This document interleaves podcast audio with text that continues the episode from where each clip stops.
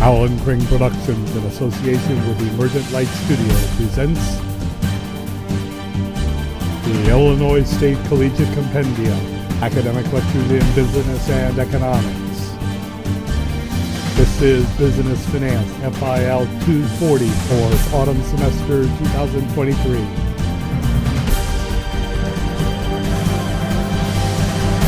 Welcome to uh, the unusual Zoom session of FIL 240, Section 2. It, well, run this for about an hour. And uh, this is the first of the two sessions. In this one, I'll go over the basics of the exam, and then I'm going to take questions from you. And uh, by all means, this would be a good opportunity for you to cover uh, some of the uh, terms in that definitions list uh, that I gave you and that's available in your files.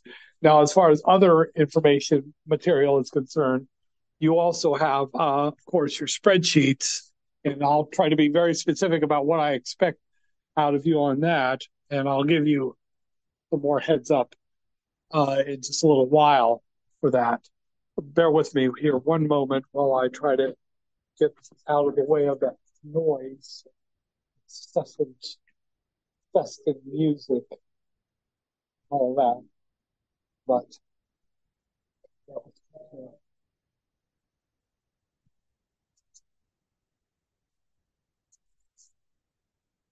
to wait here just a few minutes until I can get a go ahead to go someplace else. But again, I apologize for this rather unusual session. But that's how it goes right now. Okay, now, okay, first of all, can you hear me okay with the, over that noise that's being made by that piano that's being piped all over this place? Just give me a heads up if you can still hear Yes. me. Okay. Good, thank you. Okay, now, um, first things first, the final exam, approximately 65 questions. Now, I say approximately because there will be some that will be multi, multiple part. There will be a matching, which of course always constitutes uh, six or eight uh, for the final exam. And then there will be some others that will have multiple parts to them as well. So, all counted together, around 65. Now, uh, as far as what you have for the, um, what was I saying? For resources for the exam, you obviously your computer and also your Excel worksheets. And I'll try to give you a manifest of which ones you should have open and ready to go that you don't want to find before uh, while you're doing the final. You should have them open uh, when you start the exam.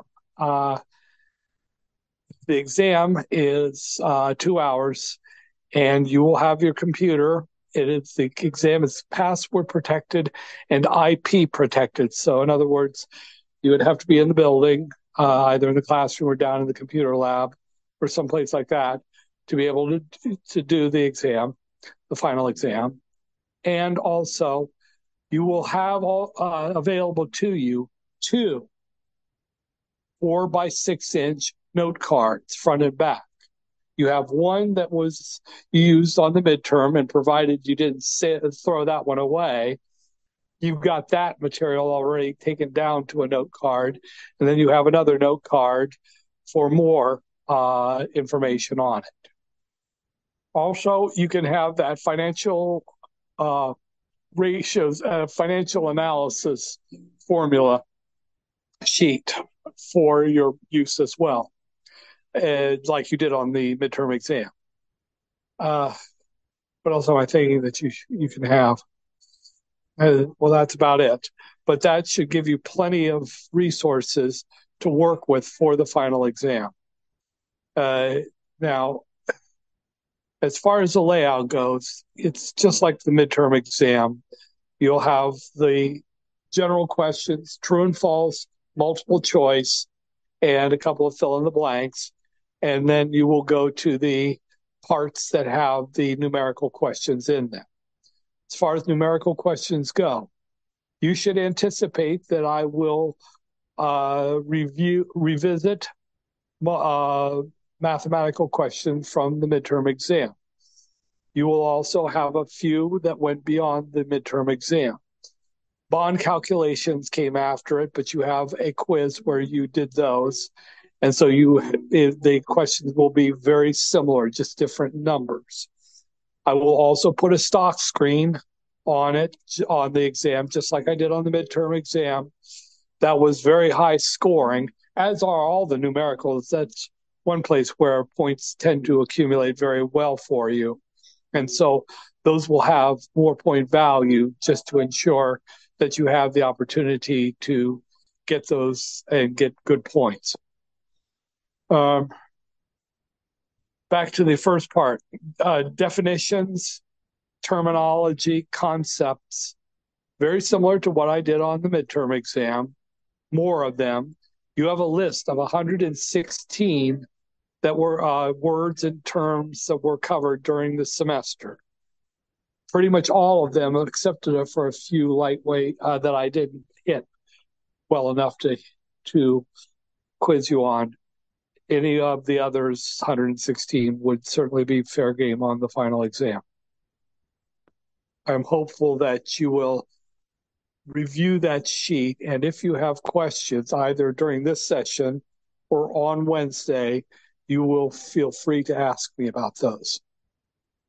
What am I thinking? Uh, oh, multiple choice. I had some rather uh, a, feisty feedback on the ones where check mark all the boxes that are appropriate.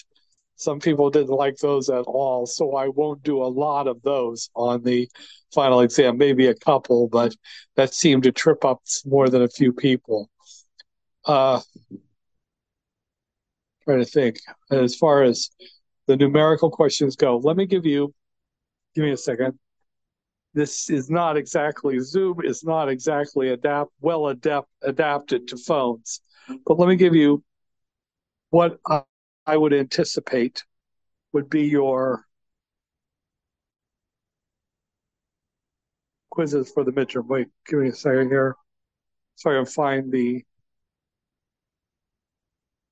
spreadsheets folder. There we go. Okay.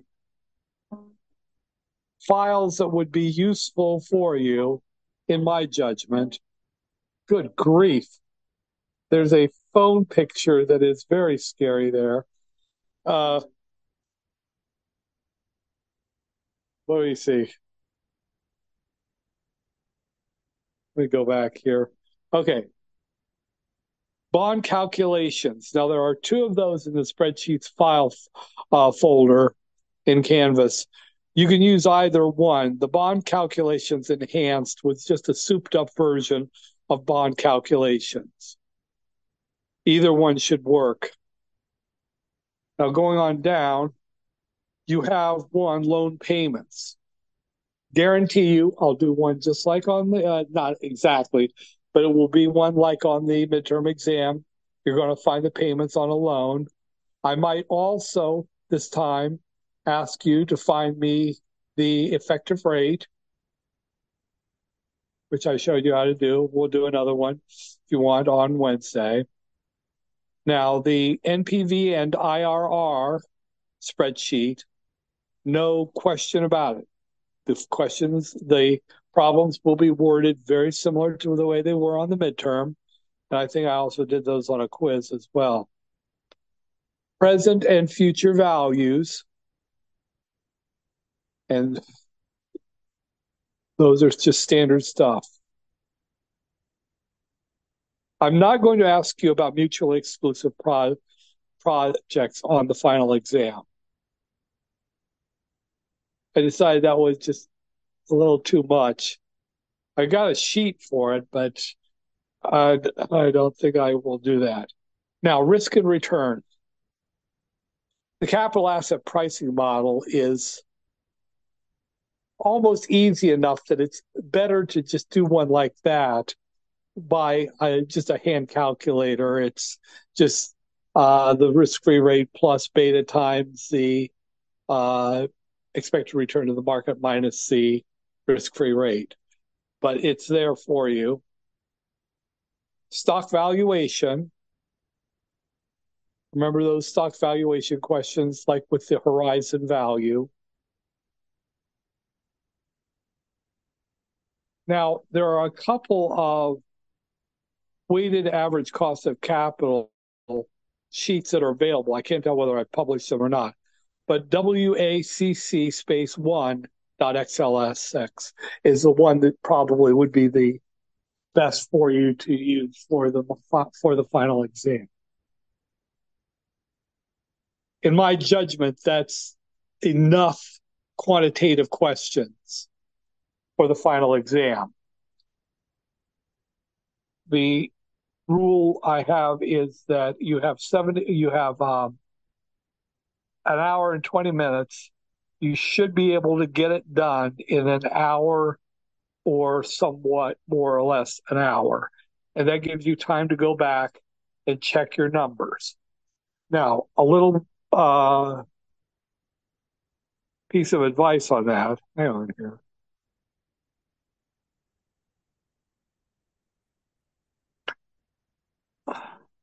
It's the weirdest picture. Someone's, I can't even tell who that is.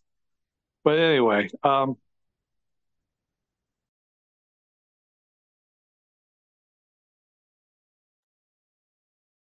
wait. Come on. I'm having a hard time keeping Zoom where I want it.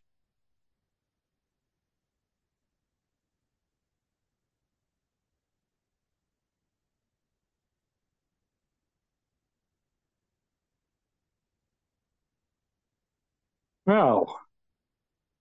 I don't get it. Why am I having such a hard time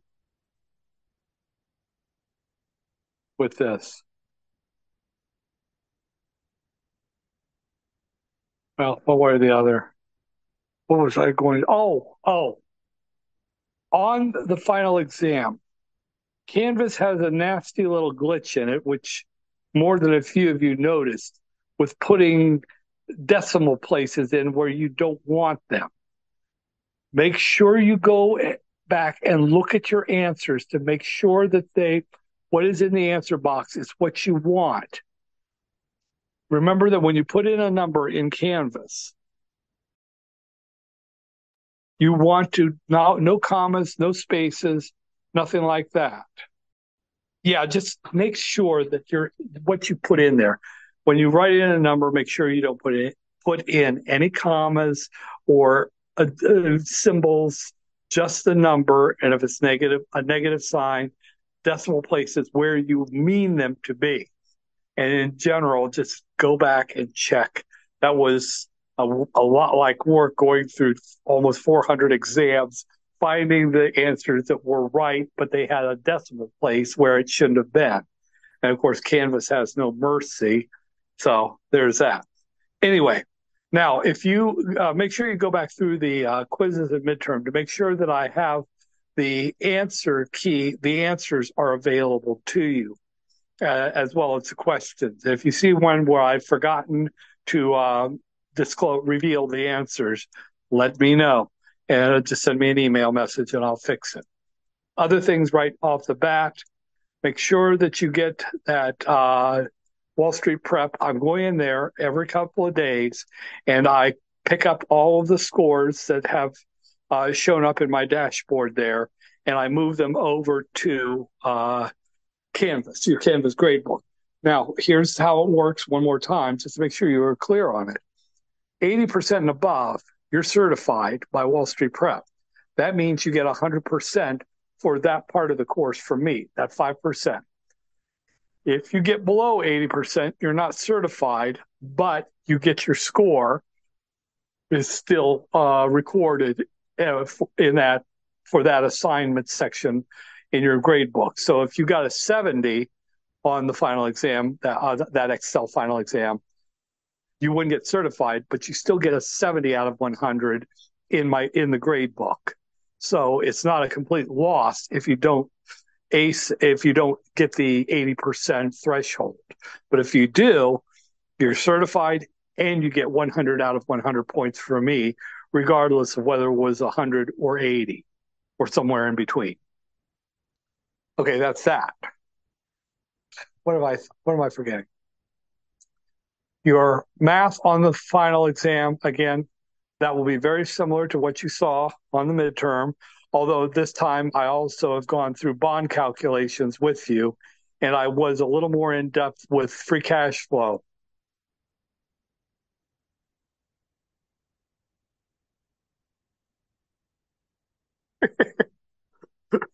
that was different.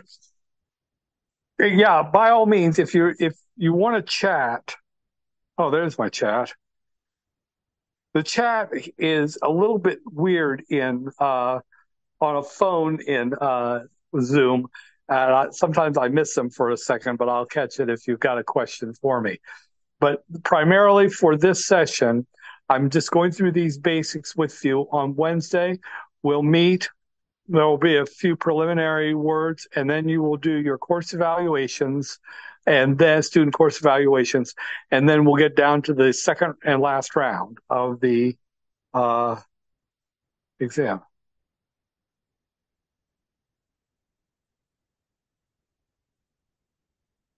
Going, uh, moving on here.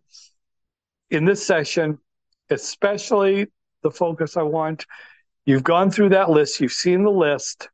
If you have questions that you would like me to give you of, uh, from that list of terms, 116 terms, you can ask those right here, right now, and I'll clean those up for you.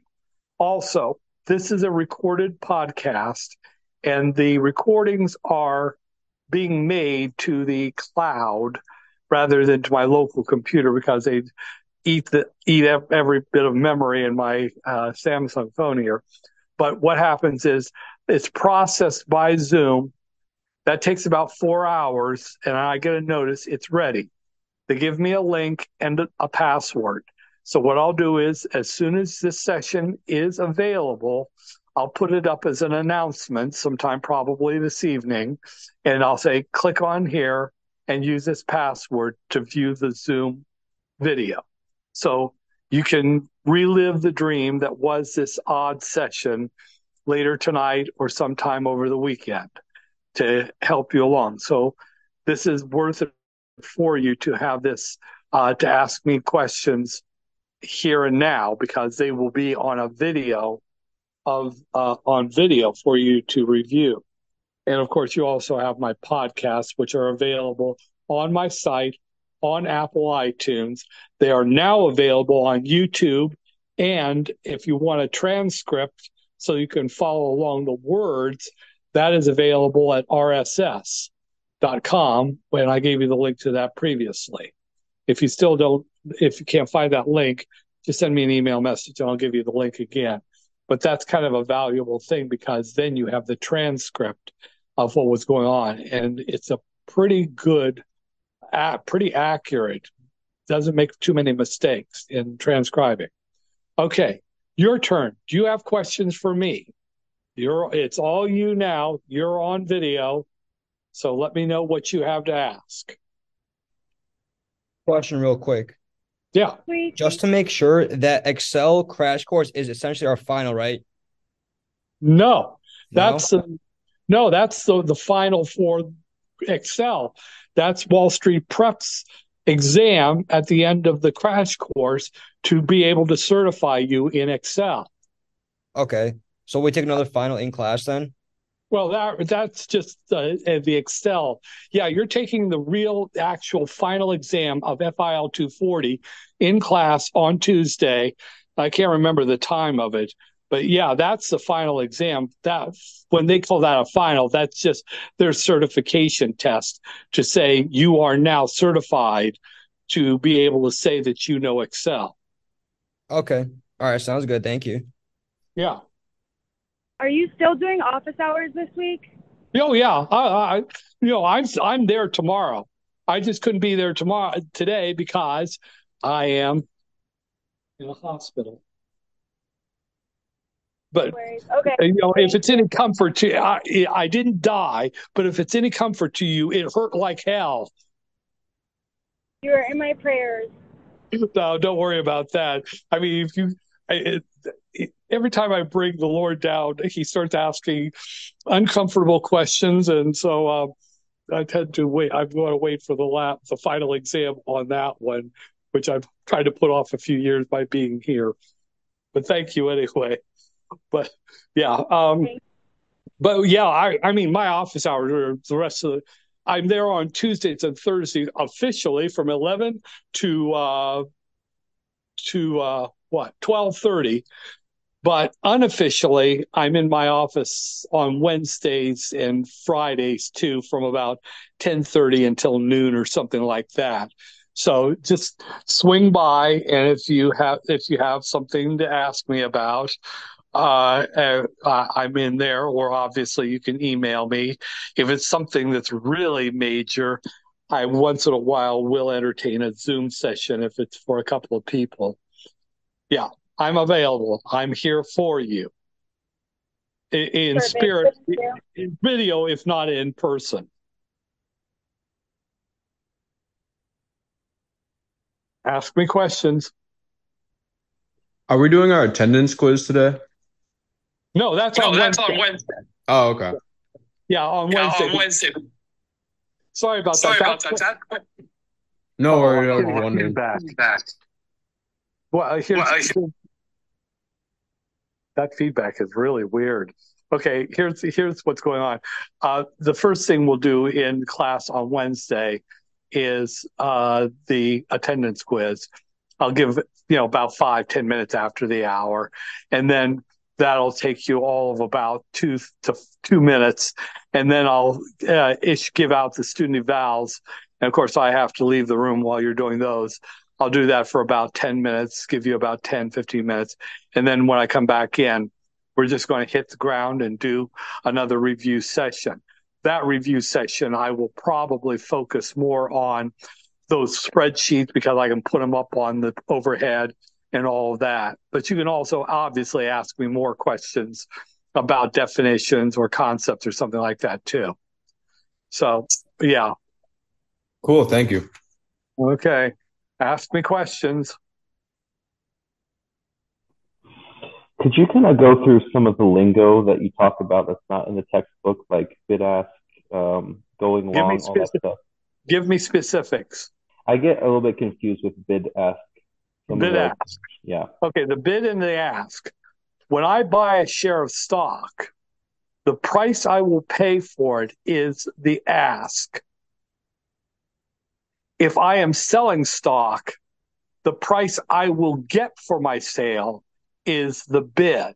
So, for example, if I have a stock where the bid is, let's say, $98 and the ask is $99. Let's say I buy a round lot. That means 100 shares. So if I were to sell that stock, I would get the bid $98 times 100 or $9,800.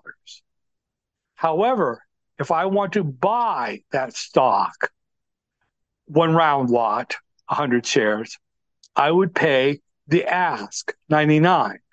So I would pay $9,900. The bid is always going to be lower than the ask. Sometimes it's a lot lower, sometimes it's a little lower. But the difference is that in order for uh, the broker to want to play, if you want to sell that broker something, he's going to want you to sell it to him at a cheap, on the cheap. And then when he sells it again, he wants to sell it to someone else at a higher price. So on your end, you're going to sell at a low price and you're going to buy at the high price. You got that? Yeah. Thanks. Yeah. Oh, by the way, I'm glad you brought that up. I will have one of those stock screens, just like on the midterm. I'll have one of those on the final. Same question, same basic questions too.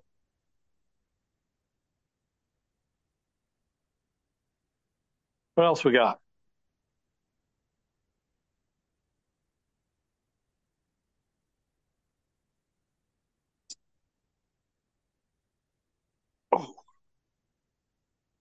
Don't know why this Zoom keeps going to car mode.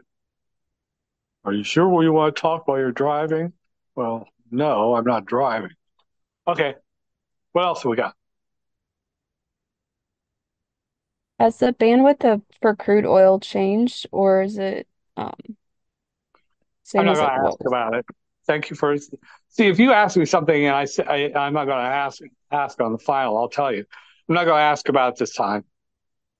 Oil is too darn volatile right now, and it's going to get worse because there's talk uh, that I mentioned before the war premium.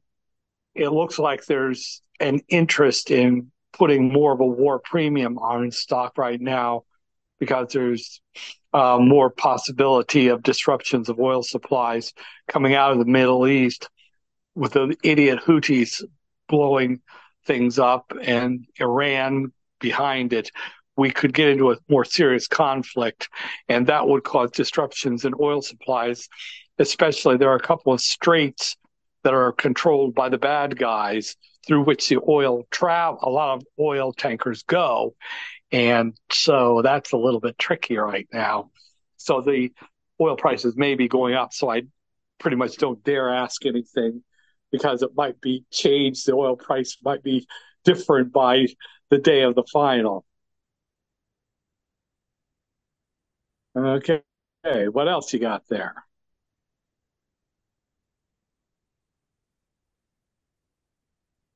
Oh. Give me a minute here.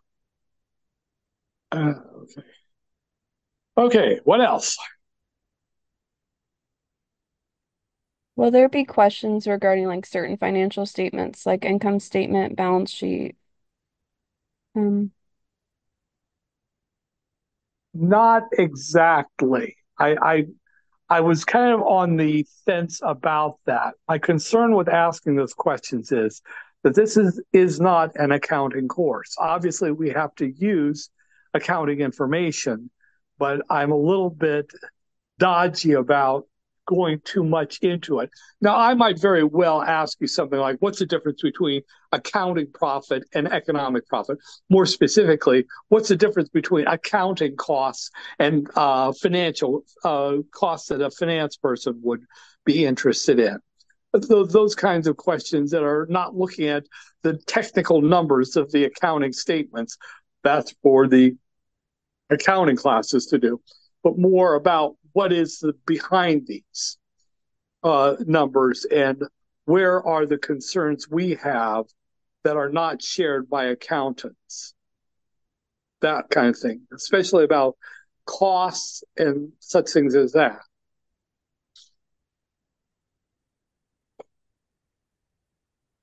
Okay. What else have we got?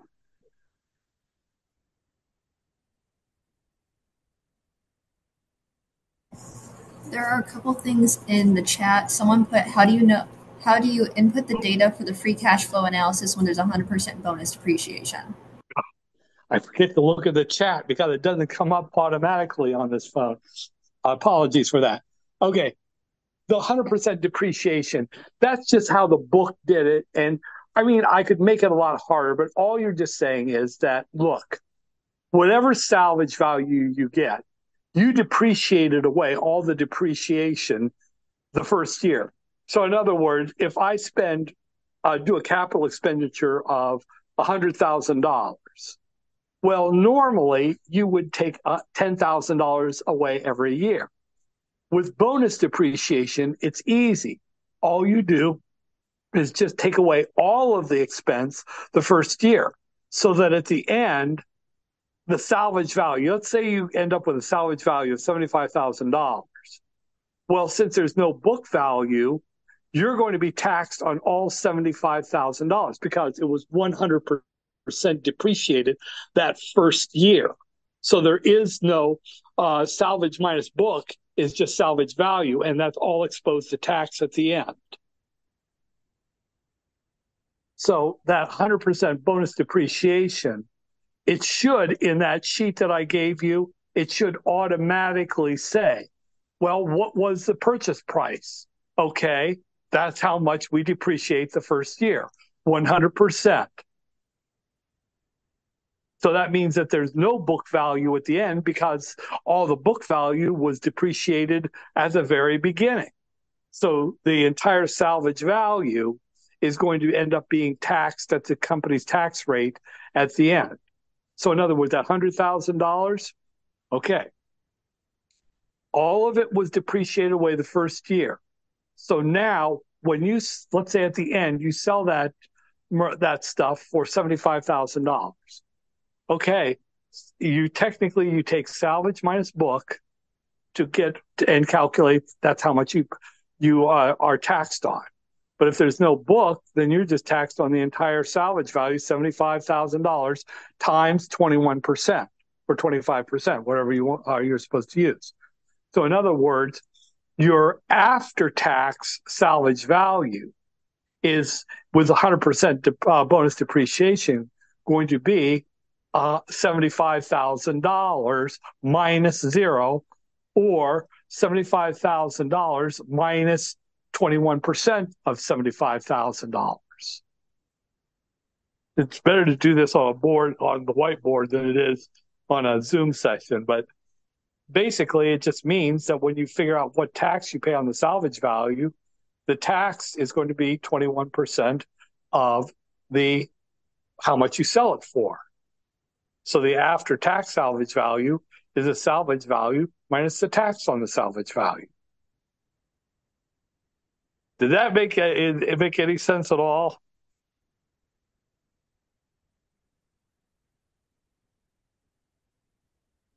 I think I lost someone. Okay. Covenants. Someone's asking about covenants. That's just a that's a fancy word for the terms and conditions of a contract. Now, when a company borrows money, issues bonds, the lender the bond buyers and the company, the lender, the bond issuer, will have will have a contract drawn up. That's called the indenture agreement. All of those parts of that agreement are the covenants. Who's borrowing? Who is lending? What's the interest rate? How many years? Who is overseeing the bond, the lender's interests on the board, board of directors? What happens if there this happens or that happens? Where do we? Uh, where does the company send its bond, its coupon payments? All of those are the covenants of the bond indenture agreement. Now, the term covenants is actually just it's any contract.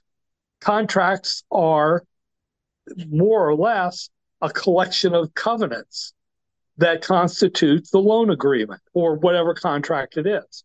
So in our case, the covenants are merely for a bond indenture agreement, the who's, the uh, how muches, the what interest rates, and all of those many details that will make it so that the lenders will be willing to lend money to the borrower. That's what the covenants are. So actually, if you've ever bought a car, you filled out, you signed papers. That was the that was the indenture agreement. One of those documents was. Some of them are state required documents, but the covenants were all those things that you saw in that you probably, like me, don't read it all. Those are the covenants when you rent an apartment, that you sign a document that's got all these paragraphs, those are the covenants. Okay, fill or kill. Number 106 on the list. Okay, you are my broker and I am going to buy stock. Let's say that I decide I want to buy Microsoft. I can say, hi, buy MSF, one round lot MSFT. Well, they just buy it, whatever the price was. But I could say, I want you to buy MSFT at 120 or better, fill or kill. In that case, they would go into the they would go out and they would try to buy 100 shares at $420 or lower. If they can't, then immediately the order is killed. Right there. You could also say good for the day or good till canceled. Those are other ways. But if you just say fill or kill, that means they try. And if they don't succeed on their first pass, then your order is canceled right there. So that's a fill or kill. And like I said, there are other ones you could do, like good for the day. In other words, if you can get filled by the end of the day, great. Otherwise, once the bell dings, for it's it's oh, it's canceled. Or you can even say good for three days or something like that.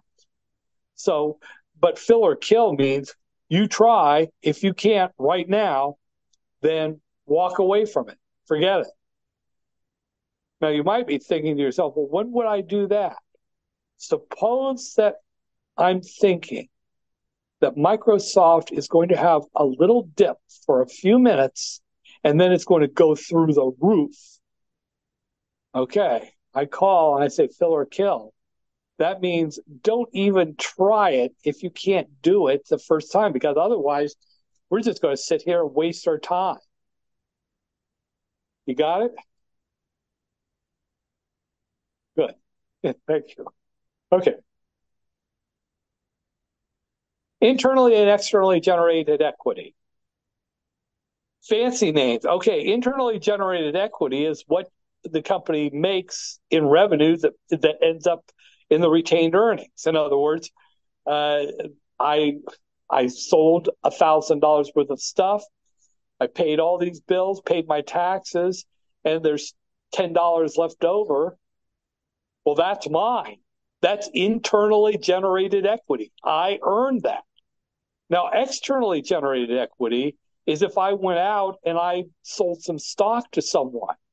Well, they become owners, equity, but I generated their funds, that capital, from external sources. So, in other words, a company ideally lives off its internally generated equity. And the only time it would go out to externally generate equity is if it has some ginormous project and it needs to raise a bunch of money, it could sell stock to do it. Okay. Bourse. That's a that's a European word for an exchange. So the New York Stock Exchange and the Zurich Bourse, Bourse or uh, the, the Berlin Bourse or something like that, that or the Paris Bourse, those would be European versions of our exchanges. It's just a difference in the term that you use. And you look more international if you call them what they are instead of saying, they'll, they'll know what you mean if you say an exchange, but they, they, they use the term bourse in other countries.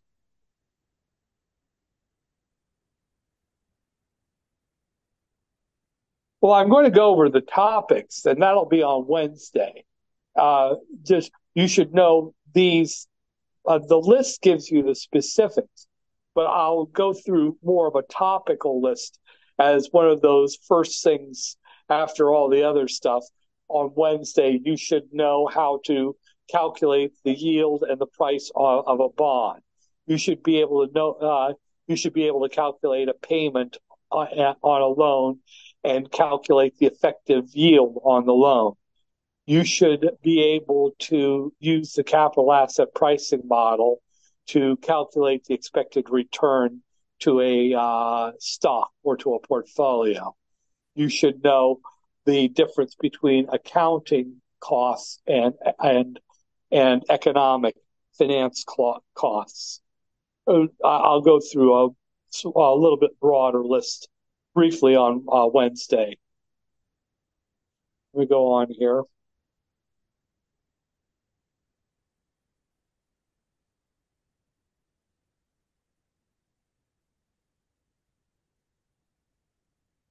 That's about where it is. What else you got?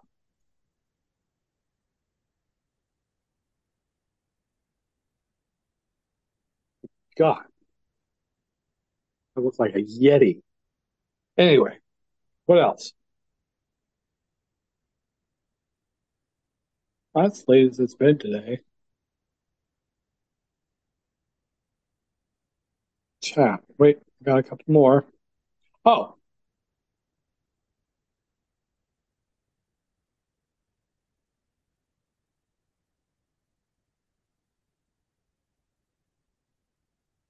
well, the final exam is mandatory. The that Excel thing is completely. That's just one of the things you do in the course. That's just one like your Cengage homework. It's just one of the requirements that you have to meet. It's five percent of the score. One thing I do want to. I I can't remember if I already said this on the um, Excel crash course. You go through, you do that.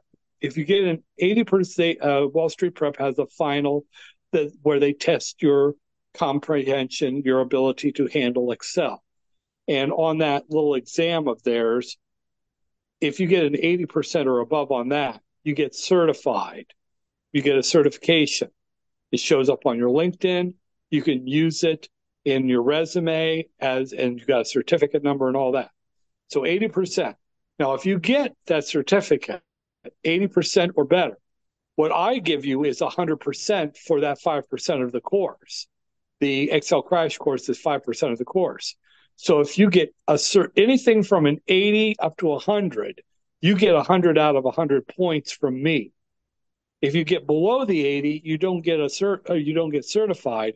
But whatever points you did get on that Excel crash course final, you get. Uh, I put those in your book for that uh, five percent of the assignment. Five percent assignment.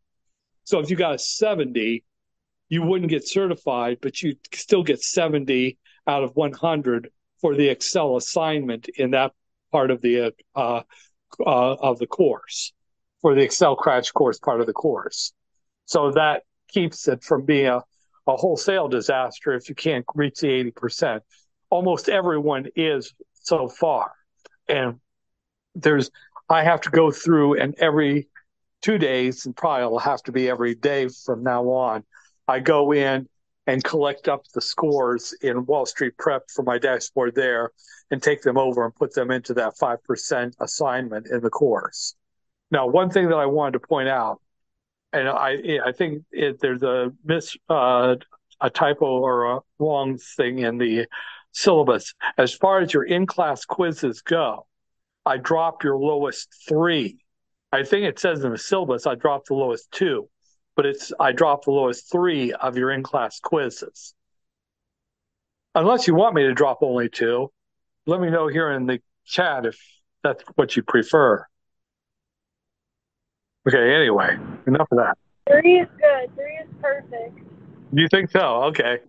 Okay. I'm a little surprised by you saying that, but okay. yes, please. Okay, now 10K, 10Q, 8K. Now, the K's and Q's. Every three months, every quarter, every public company, and that is hundreds of thousands, must file a document with the SEC. It has parts, it has the quarter's quarterly financial statements for that quarter. It has all this other information for that quarter at the end of every fiscal year of a company, they have to bring all of the Qs, the 10 Qs together in a comprehensive annual filing. That's a monster document. I've shown it to you in class. I mean, it's just like everything that's happened in the company all year long. That document that they file with the SEC is called the 10K. So the Q are the quarterlies, quarterly financials and quarterly results and all that. The Ks are the annuals, the ones that are the whole year previous. Now, the 8K is a different animal. The 8K is a filing that has to be made whenever there is a non recurring event, something that's unusual. Like if the CEO is fired, the company would be required to file an 8K with the SEC, which would then be available for everyone in the world to see.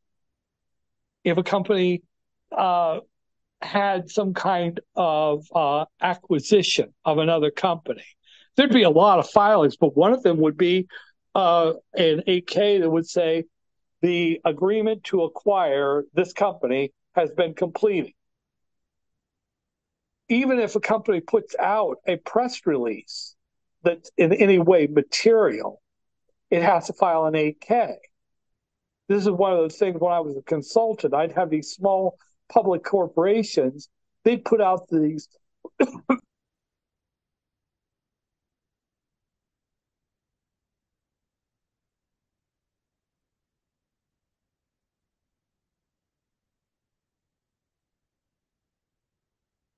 I think you're muted right now.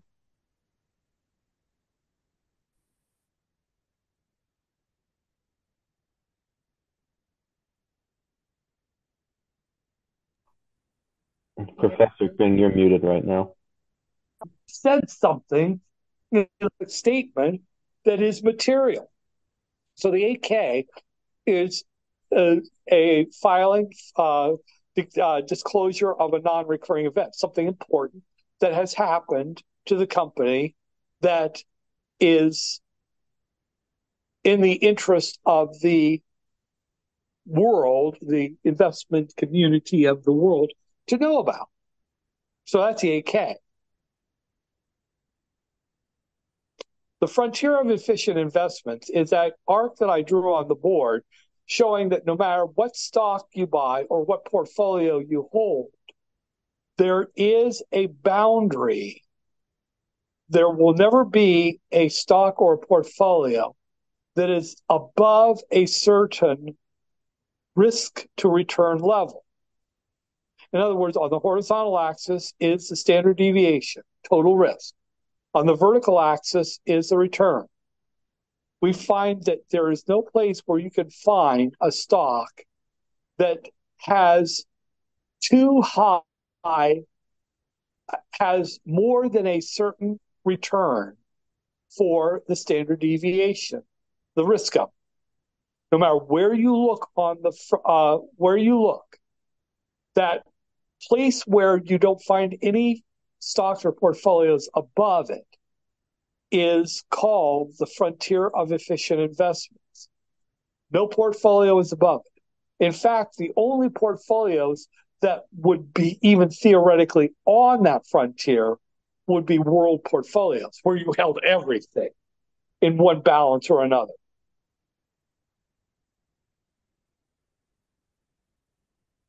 Okay, diversifiable risk is non systematic risk.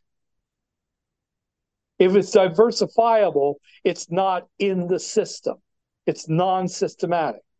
If it's non diversifiable, in other words, I can't get rid of it, it is systematic, it is in the system.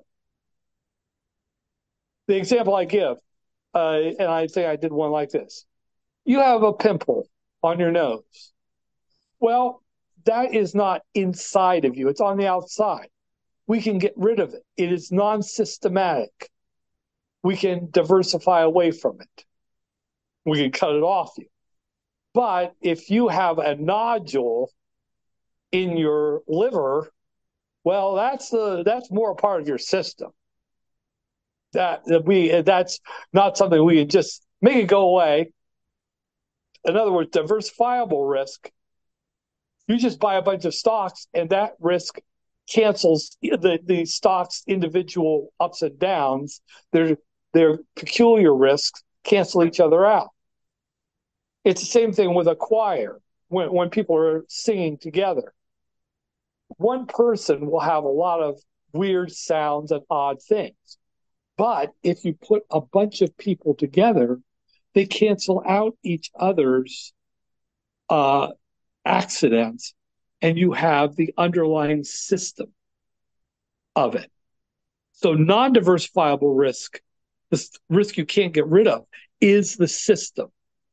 Diversifiable risk is the risk that isn't in the system. You can make it go away if you just buy more stocks that cancel each other out as far as their peculiarities go.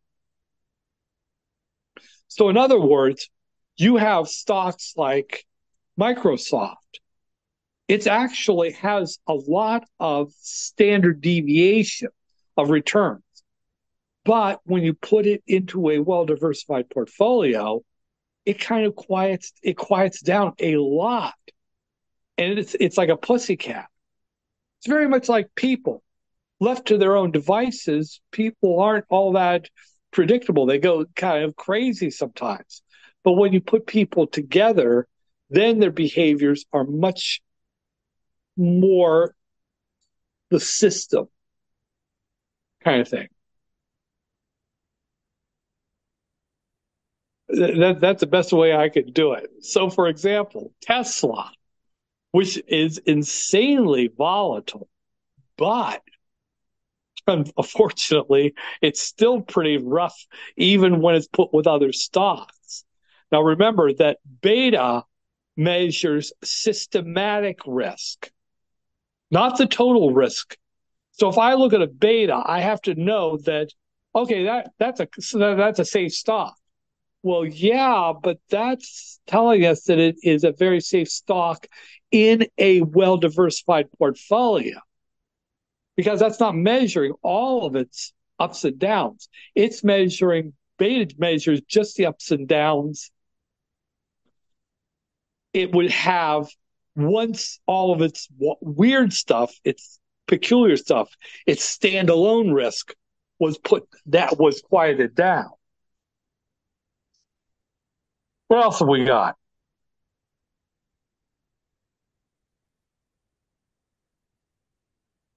Oh, mother's work is never done. Well, When you, hmm. yeah, go ahead. when you were talking about the accounting profit and the economic profit, were you just saying in how it was recorded, like in dollars or percentages, or does that mean something else? means something else completely. You see, accounting profit says how much how much revenue did you put on your books? And how much cost do you have receipts for? You take the difference and you get your profit. In finance, we say you can't do that because, I mean, I can make a thousand dollars at a show. That's accounting revenue. But if I said $400 of that people can pay over time, I really took in only $600. And as far as at costs go, in account in accounting, they look at receipts. What has happened in dollars and cents? In finance, which is a branch of economics, we say those are historical costs. That's the first thing. And the second thing is you don't look at opportunity cost. It's like the guy I knew many years ago. He built a television from a kit. It cost him only at the time about three hundred dollars for this ginormous TV back in that, you know, that was a different era. But and he was bragging. He kept a log of how many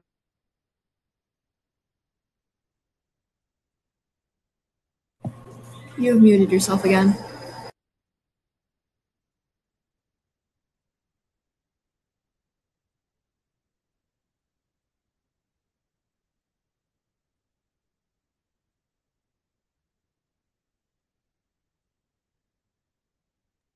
Professor Crane, you're muted. what we in finance have to talk about. Accounting profit doesn't tell us anything. and take replacement cost. Well, on the you can look at the book value of well this this this uh, this machine we uh, we paid two thousand dollars for it. There it is, right there on the balance sheet, two thousand dollars. How much would it cost if you had to replace that machine right now? It wouldn't be that, it would be more than that. So we have to talk about things like replacement cost, opportunity cost, the, all these indirect costs, and most importantly, future expected costs. We don't live in history, we live in what's going to happen next. And the value of the corporation isn't what it has already done, it's what it's going to do next. Wait.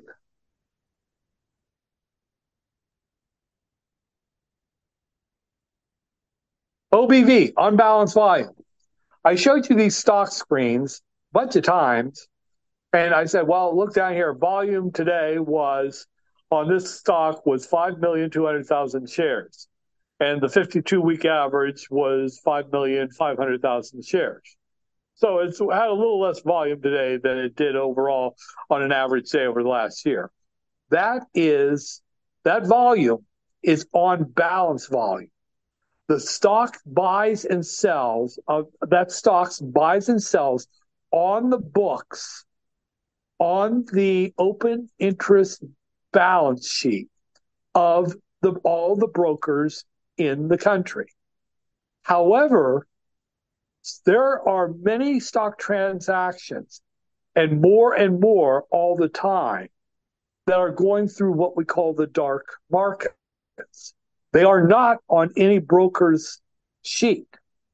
So, in other words, the on balance volume on the balance uh, open book uh, open book balance uh, books of all the brokers added together was 5.2 million, but there could have been another couple of million that happened of buys and sells that happened in the dark markets. We don't see those. There are ways that we can find out what they are, but that number you see on that those screens that I show you that's OBV. That is not including what's happening in the back channels.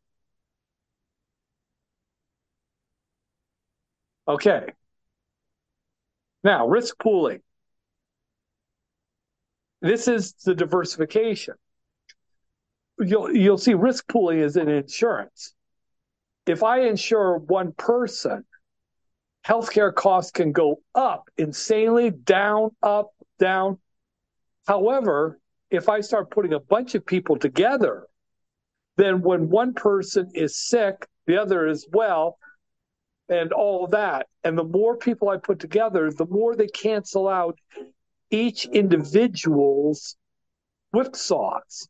And so, what eventually I get is if I put enough people together, I get an underlying cost of the system of how much does the population that I'm insuring cost, not what in, uh, any individual.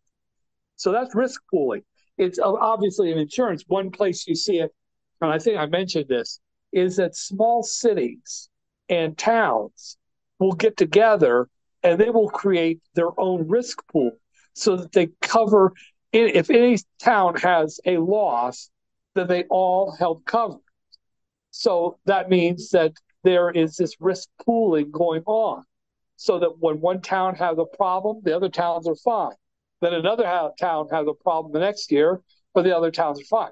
So, in other words, they're canceling out each other's individual risks and creating an overall pool that represents the risk of the group instead of the risk of an individual city within the group. That's risk pooling.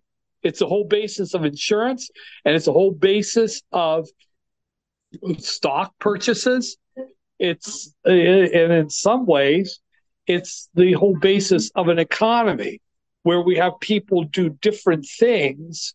And so the risks in one area are balanced out by the risks in another area. And in some ways, this is something that's a big problem in universities, which are now focusing more and more on these high powered business degrees and engineering and science degrees. And yeah, well, that's where the money is, that's where the jobs are. And they are killing off fine arts and uh, social sciences and history and all uh, anthropology and all that they're killing themselves with their obsession with focusing the risk pool. They're cutting down on the diversification. You follow that? Okay. Getting close to it. Let's see what we got. Oh, goodness.